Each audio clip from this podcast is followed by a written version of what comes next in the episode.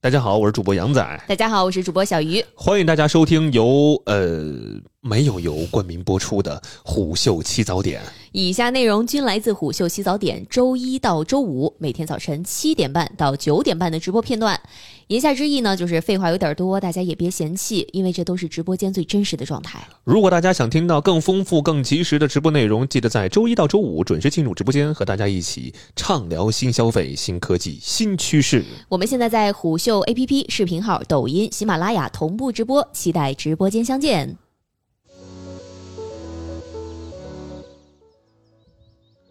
啊，首先来问一问大家，嗯、春节档的电影大家嗯看了几部、啊？您可以一二三四扣个数字，嗯，咱这边呢扣个三，我我看了两部，您这边扣个二。对对对，我嗯扣、我扣个二吧。我看看大嗯家这个春节期间闲不闲 啊？我怀疑就是你，你比较 闲，就就我一个人看了三部也是不用吧？看三部了。啊，有 Kiki 这朋友还看有了人三扣部，零龟仙人不吃胡萝卜看了三部，神马莎看了三部，啊，看有没有人扣四部的啊？嗯那个扣四部的应该田军伟这位朋友扣田经纬，扣了四，您您这个第四部是哪一部哎家呢？里应该有小朋友看《熊出没》，看《熊出没》逆转时空去了。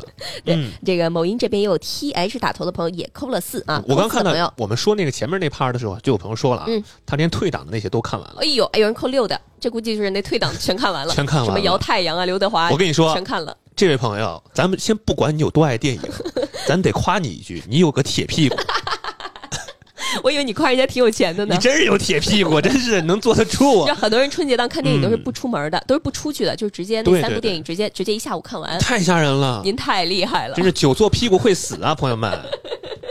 来，那看六部的朋友赶紧说一说，您是看了哪些啊？ 你看《热辣》第二十条、《红毯》、《熊出没》，还有另一个全看了。这电影院得谢谢你，这中国票房没你不行啊，太吓人了。当然，我也看到好多这个视频号的朋友扣了零，扣零的。就一部都没看。嗯嗯，还有朋友说可能是相亲看的，哎，这也有可还有能。朋友说同一部看了两次的。那您你说说您是哪一部看了两次？看哪看哪个呀？我怀疑应该是看了什么《热辣滚烫》或者《飞驰 人生我怀疑是第二十条。》 啊。好，我们来先来说一说这个小鱼最爱的第二十条，就是哎什么情况呢？就这部电影，呃，你是大年初一看的，初一，初一。当天看完，嗯，我觉得是第一时间吧。对啊，就看完电影，晚上就跟你说了呀哎。呦天哪，真是把我放在心上啊！啊嗯，就给我发消息说新班上快去看，一定要去看 啊！好，看了吗？嗯没看，嗯年过完了，我还是没去看。年年过完了，其他都看了，就不看我推荐啊的，，对，真是好朋友因为。我看了很多这个网上很多人说啊，这部电影哈、嗯后劲儿很大，哎呦，人家都这么说了，你还不看？我就就真是不想看。来，你说说这个后劲儿大是从哪儿来的？对我咱相们尽量不剧透哈、但是这一趴儿我很难这个嗯保证不剧透啊。尽量吧，尽就是量啊剧情我不多说了，因为嗯一说剧情肯定就剧透了。但是呢，如果大家看了的话，都知道啊，几条故事线其实都在讲一件事儿。如果我没记错的话，应该就是三条故事线啊，嗯都在讲一件事儿，嗯就是什么是正当防卫，哎呦什么是故意伤害或者是故意杀人罪。嗯，你看，在那个电影呈现的案件当中哈、是不是过有一些是真实案件啊？呃有一些肯定是很多根据真实事件改编嘛？哦，这个他们之前高叶和雷佳音扮演的这个检察官，他们过去办案呢，类似的案件都是按照故意杀人和故意伤害罪定性的。但是，呃，雷佳音和高叶演的检察官在目睹了事件的。真真相，嗯包括看到了这些正当防卫者，有的还是见义勇为者的悲惨境遇之后，嗯，觉得这个案呢不应该这么办，哦，应该改变一下。明白了。啊所以呢，他们其实也是做了很多的努力跟突破。所以我觉得这个后劲儿啊，一个是来源于那几位正当防卫者，尤其是还有一个那个见义勇为的人，嗯，他们的生活真的很惨。哎，对，无法让人不同情。是，另外呢，就是最后升华出了一句话，叫做“检察官说，我们办的不是案子，而是别人的人生哦，”。我觉得这句话真是点到大家心坎儿里了。是是是，嗯就大家都在讨论工作的意义、人生的意义，嗯我觉得这就是检察官的意义。你哭了吗？当然哭了， 也是这个职业对于咱普通老百姓的意义。你你哭了，我就很满意。这是符合我对你什的么这个个意预思期，就什是么因因为你看这种电影，我相信你肯定，因为你是奔着这个赵丽颖去的吧？也也不完全也不完全是了是也吧不完全是，嗯因为赵丽颖在里面戏份很少，很少啊，挺少的。你是不是看人家宣传特我别看某音天天给我宣传赵天丽天颖啊，宣传赵丽颖是不是？对，其我实没她只看是。里边的一个小角色，嗯而且她出现的时间真的很短。嗯对对对，有朋友说她也哭了，对，你嗯看苏苏说了这个台词啊，说法不能给不法让路，哎里呦，面有很多经典的台词。主要是我看到这个电影当中，因为它那个海报啊，嗯，那那么多明星，对，然后咱当中啊，咱不说别的啊，雷佳音。雷佳音呢？预告片当中就有他的身影，对吧嗯这都不是剧透对吧？雷佳音对吧？对吧？这这这部电影我我实实话实说啊，嗯我盲猜啊，雷佳音是不是又担任了一个比较重要的一个角色那？而且我当时看影评说说好多人说大头在里面的表演非常的松弛，哦，大家用松弛感是吧？对，我个人是觉得什么呢？就是昨天看豆瓣热评啊，嗯，第一句话就是“窝囊废”，那属实是雷佳音的统治区， 就是雷佳音演窝囊男人这一点啊，什么话 这是？嗯，我觉得根本就不需要谈什么松弛感，那就是他本人，好吧？你看他之前演那个什么《我的前半生啊，》，对他演的那个出轨的，出轨的男人，对吧？就是他演这个窝囊的这个感觉啊，真的是到位。对对你对，看他里边跟这马丽他俩是一对儿哈，扮演夫妻嘛，啊嗯人家马丽内语速，人家都说了十句话了，我感觉雷佳音还有半句话压在嗓子眼儿里。然后呢，跟老在老婆面前吧，就是想跟老婆吵，又有一种敢怒不敢言的那么一个感觉。我哦，不是我说嘛，我说雷佳音有种破碎感，破碎感，所以想守护他，有是有吧种想要守护他的欲望。而且我就看这部电影，好像你看，呃，我觉得张艺谋导演手里的牌真的太好了。嗯比如说去年嗯，呃最火的《漫长的季节》当中，哦，范伟老师范伟，啊，陈明昊，嗯，蒋奇明，嗯嗯，对吧嗯，嗯狂飙的张译、高叶、王骁、阿如娜，阿如娜是谁呀？阿如娜就是那个莽村的莽是怎么来的，你知道吗？哦哦哦哦哦你。就是个臭卖鱼的那个，哦哦，就是那个很很凶的那个角色是吧？啊对他那个坏人，他又演坏 就人，哎标签坏他人。又演坏人嗯，啊，所以就。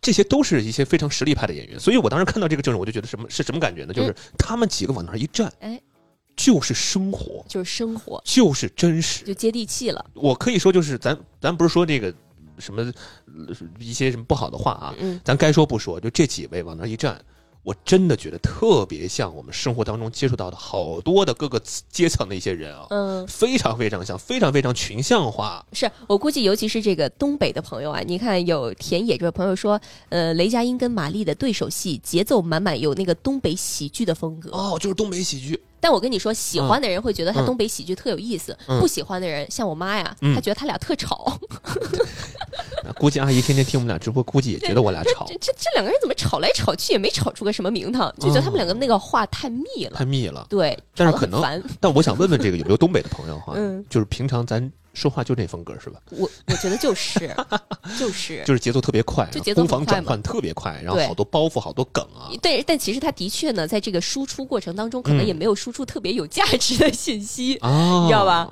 嗯，可能也并不利于这个事情的解决，明白但了，的确是有很多笑点在呃但里边。确实是个风格。呃，是他的风格。嗯，所以嗯我可不可以理解为就是，呃，第二十条更多的是利用比较，比如说现实复杂的人物关系，然后推动故事向前发展。嗯，哎所以因此就是演员的这种现实感，其实比这个漂亮的明星的魅力更为突出。嗯，像之前那个，呃，我家那个你你刘浩存啊你，家谁呀、你家？ 啊那样的这个有有就有某女郎对吧？然而某女郎啊，呃，是某女郎，没错了。消失不见了。所以也想问问一谋导演，我家浩存去哪儿？这里边的确有你家那个浩存可以演的角色。谁啊呀、里边有一个小女孩儿啊，就是她的父亲见义勇为，然后后来出车祸去世了。那个女孩的演技，实话说，我觉得还不如浩存呢，真的啊？真 的。那赶紧的吧。我不知道大家同不同意我的这个意见，我觉啊得那个女孩演的的确不如浩存。对吧？另外，你要说这什么，咱们咱们刚刚说的，你看，一个是真实感，一个是漂亮感啊。嗯但你要说漂亮感的话，对吧？赵丽颖也来了，哎呦，赵对吧丽，？我以前是从来没有想到过赵丽颖和马丽会在同一部电影里的，嗯，赵丽颖那是真好看。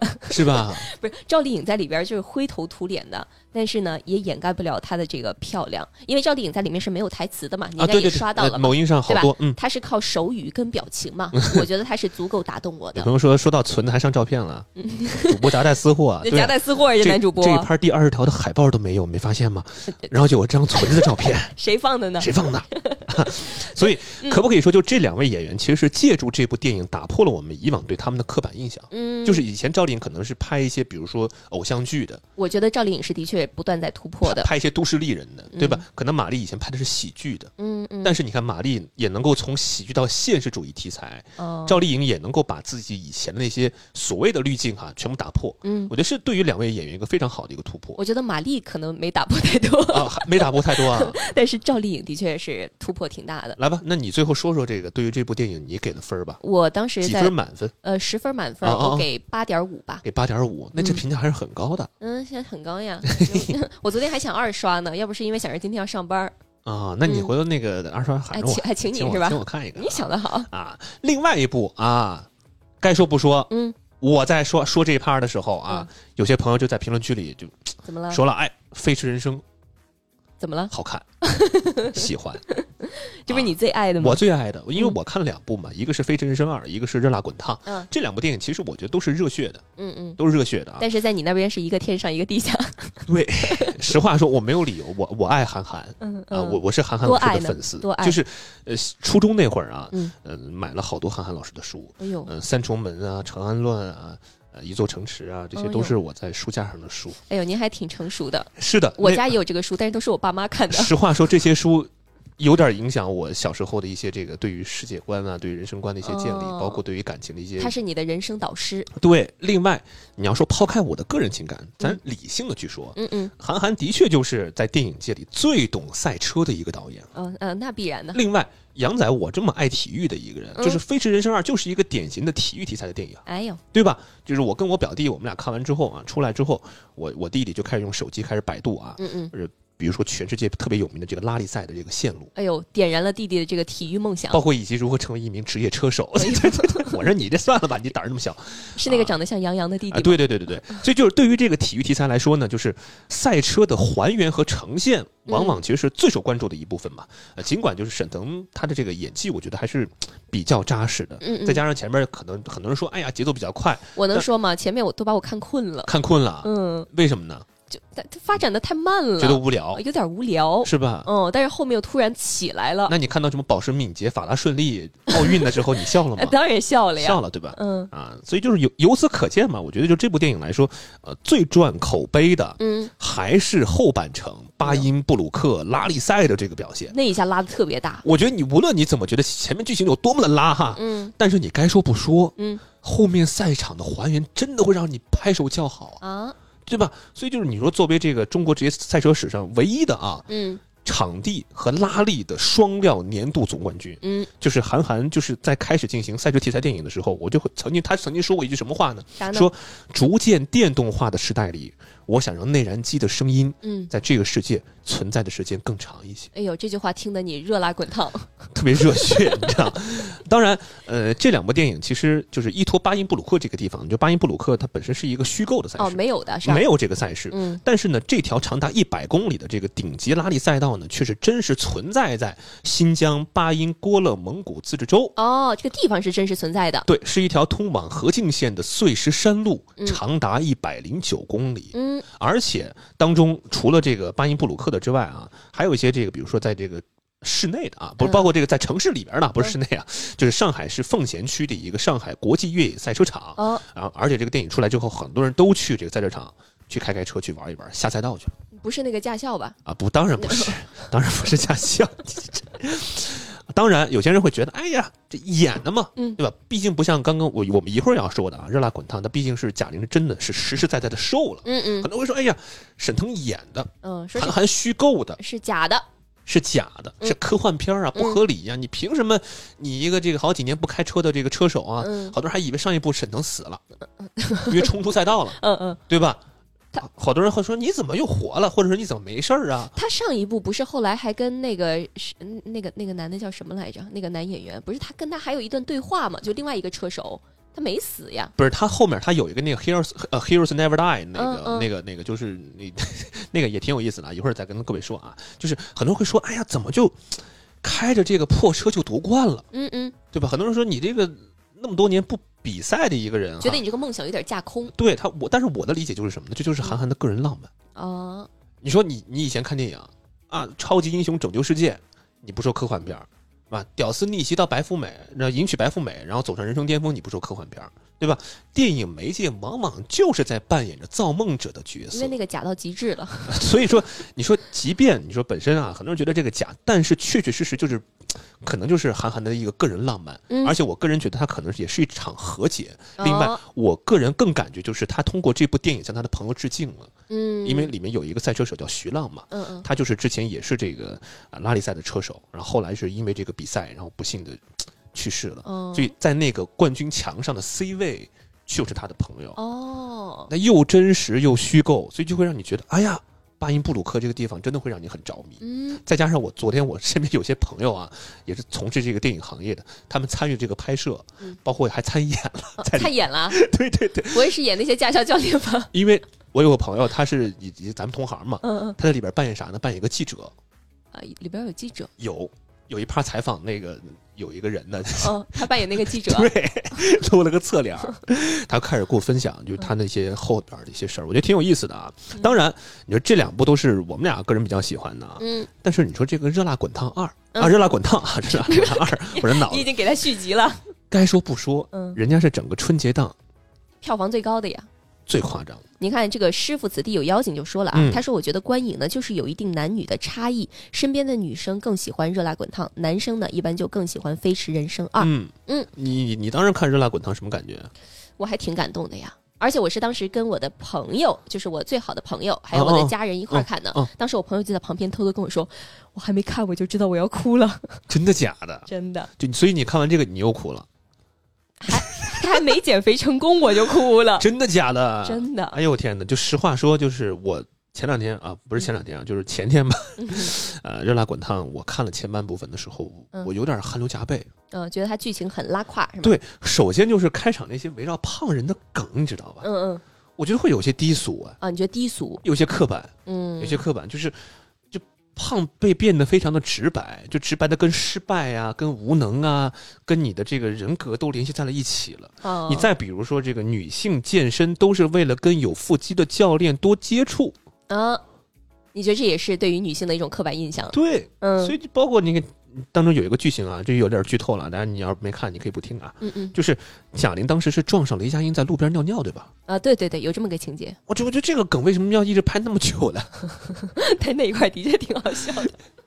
我觉得 好尴尬那一趴儿 啊。另外就还有一段就是，呃，当时贾玲上那个节目， 嗯嗯，里面找了两个那个教授嘛，对，呃，是那个马丽和这个魏翔是俩人扮演的。实话说那一趴儿我真的笑出来了，啊，你觉得那一趴反倒好笑了那，趴儿好玩儿。 我反倒觉得那一趴挺尬的。 那盘我我真的我我看魏翔我嗯我都会笑出来，你知道吗？因为嗯魏翔这人太有喜感了，而且该说不说哈，呃，就在综艺节目现场打起来这个东西呢，我觉得也挺真实 的。但有一个问题就是在于，他们俩对于这个剧情、 嗯对于这个主题有什么推动作用吗？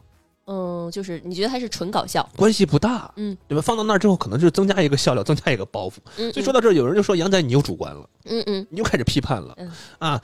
但是我没事儿，我相们主信打一个主观，但是我实话实说哈，就是尽管你在社交媒体上，还是这个各个这个路透图片上哈，嗯啊你看到贾玲这个做什么路演呀，跟粉丝互动啊，你是看到她嗯瘦了，嗯嗯，对吧？你看到她大变了活人，对吧？但是你在电影的这个荧幕上，你看到她真的瘦的时候，嗯嗯，你还是会暗暗的嘀咕一句对 vocal，就只能说出 vocal 了是吧？真的你会觉得啊太燃了。嗯太燃了。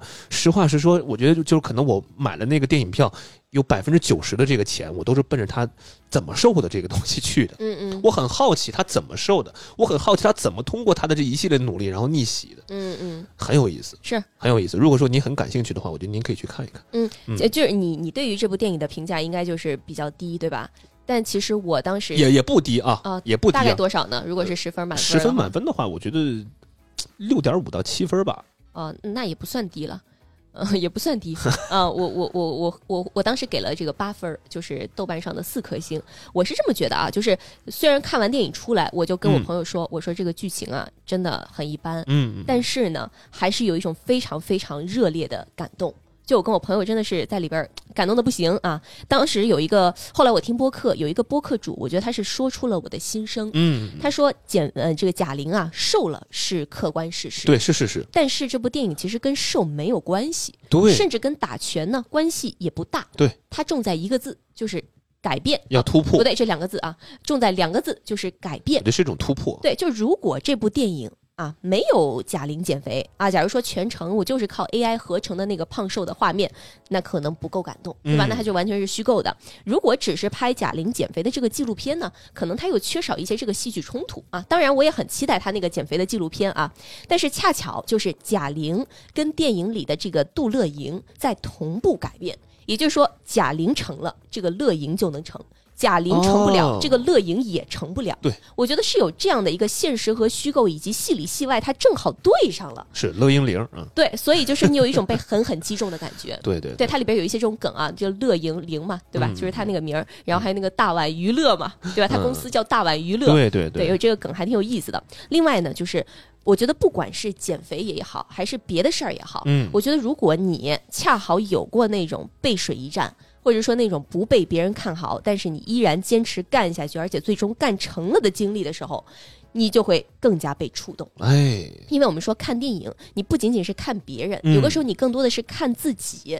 所以我觉得，哪怕它当中剧情哈有一些老套，嗯但是我觉得作为电影，它做到了鼓舞人、启迪人，它就算是一部成功的商业电影。嗯，而且刚刚有一有一趴我我忘了说了啊，嗯嗯其实我最后有点感动的是什么呢？嗯嗯就他作为一个业余的拳手，啊然后他跟这个职业拳手去打，然后打了好几个回合，打了好几局了，嗯嗯，依然还在想着我我继续打，是我继续打，我、我那那一我趴只真的求。完成，不我求我完美。那一趴我我无法用言语跟各位去形容，嗯一定是您到电影院里去看了之后，您才会感觉到那种视觉上的冲击。是，他不是说所谓的就是我打的被人打的这个，呃鼻青脸肿，嗯，而打的是一种坚持。没错儿那，种我即使打的浑浑身就上下都冒血了，嗯，是吧？我依然选择说我得打完嗯啊，，这个是太太夸张了。是有嗯朋友说他不是变瘦了，而是变强了。对，当然我我那天在看这个电影的时候，我就在想，哎，嗯，小鱼是不是也能从这个剧情当中共情一些事情？因为你嗯作为一个你曾经胖过的一个人啊，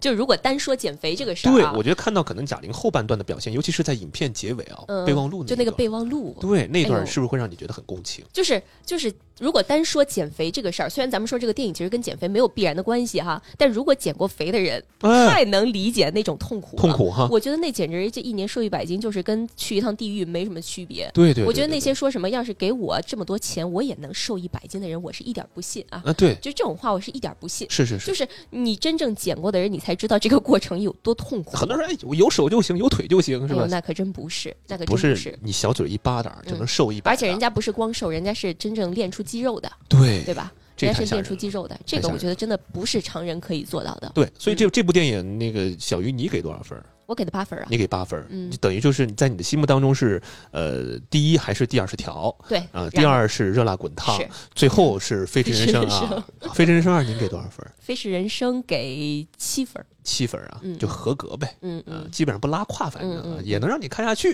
啊。懂了，懂了，理解了。当然，有人赚钱就有人忧。嗯二月十六号晚上，宁浩导演啊，刘德华主演的这个电影啊，《红毯先生》宣布退出春节档嗯啊，将选择重期上映。这是二零二四年春节档第三部宣布撤档的影片。《是红毯先生》早前是定在哪个时候上映呢？是二三年的十一月十七号上映，哦后来改档了，改到大年初一，现在又退档了。哦，所以他是连上连退两次，对，截止二月十六号，《红毯先生》上映七天，票房是八千多万，嗯，没有破亿。嗯，所以就是相较于可能宁浩上一部的这个春节档喜剧《疯狂的外星人》哈，票房是二十二个亿啊，《红毯先生》是远远没有达到主创的这个预期。我觉得就不说没有达到主创的预期，甚至都没有达到我们观众的预期。对我还以为说我接下来可以去看红毯先生的，发现他没了。是是是，有些人会认为他为什么卖的不好呢？嗯他会认为《红毯先生》呈现的是这种冷静啊，它不适合春节档。哦一，方面，它揭露的是电影圈儿和这个娱乐圈儿的一些内幕，嗯跟普通观众啊是有一些距离的，哦，不是我身边发生的事儿，我 get 不到。嗯另外一方面，他讲述故事的这个方式，它并不是传统商业片的方式。嗯整部影片很少用密集的戏剧桥段去叙事，也很少用配乐的这种方式去抒情啊，嗯去跟共鸣，所以它会让你觉得我看完之后挺干巴的，嗯不太适合我过年的时候去看。另外啊，我那会儿在这个当时跟各位去说这个春节档的时候，我当时还说了，我说蛮期待啊，嗯，这个韩延导演这个彭昱畅啊、李庚希啊主演的这个《我们一起摇太阳》。啊这个是一部剧情片还是爱情片？呃，我觉得他是就是韩延的，之前他不是拍过那个《送你一朵小红花》嘛，哦哦包括哦拍过那个《滚蛋吧，走龙君》嘛，嗯，这他就拍都是一些这个，比如说这个抗癌的、嗯这种算励是剧志情的，片，嗯对对对对对。所以他当时那会儿，你看二零年那会儿，《送你一朵小红花》多少票票房？嗯嗯，十四点三二个亿。哦，一五年，《滚蛋吧，走龙君》当时是五点一一亿，嗯，但是截止到他们退档那会儿，整体也没有破亿，九千五百多哦，万，比《红毯先生》稍微好一点。嗯嗯，然后他们也是选择，比如说我能不能在后边再重新上映？嗯我看了一下，好像应该是选择在三月份还是几月份哦再三重月新份再再上重一次上。对对对对对，我觉得有一个问题就是在于什么呢？就是今年这个春节档的这个电影啊，嗯平均水准我觉得还是比较高的，比较高，比较高，而且很罕见嗯。但是呢，导致一个什么问题呢？比如说像我们一起聊太阳这种片子哈，一是你的演员阵容不太强，嗯，二是另外就是它不太适合在春节期间再去看。啊，春节期间大家要么呢就还是想看这个，比如说第二十条这种啊，剧情很密集，然后笑点也很足的这些片子。对要么就是像刚才说的《飞驰人生》《热辣滚烫》这种特别热血、特别励志的、特别能给我打鸡血的这种片子。可能看完之后，哎，我一年，嗯我可能都会被这个电影所激励。没错儿，而且我为啥不去看第二十条，就是因为很多朋友说看完之后好窒息呀、尤其窒是息前大半部分都是很窒息的，嗯没记错，真是这样是吗？嗯是是了，对吧？是是了窒是息的那种感觉，所以我当时为啥我不我不愿意选择去看？嗯所以我在在想，哎，《摇太阳》他当时看完之后，好多人说，哎呀，口碑可以，嗯，但是我觉得这种好的口碑啊，我觉得咱可以留一留。嗯这退档并非是一种不自信啊，我觉得反而是一种非常明智的选择，挺聪明的。就是既然我不适合在这个时候上，那我不如先留一留，对好饭不怕好饭不怕晚。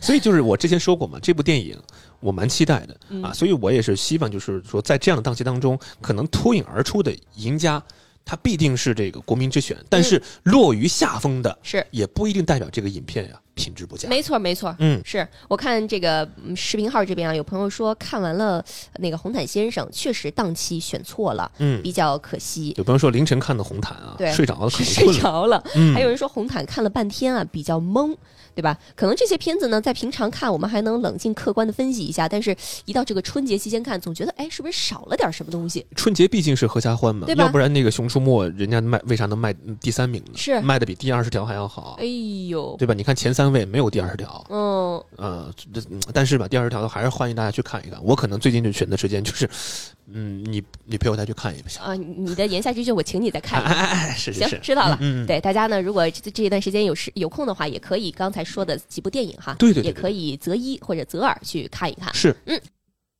是不是没听过瘾？是不是没听过瘾？ 没听过瘾怎么办啊？那很简单，您可以在微信、抖音等任何平台关注虎嗅 APP，您就可以听到更多直播内容，并参与直播互动啦。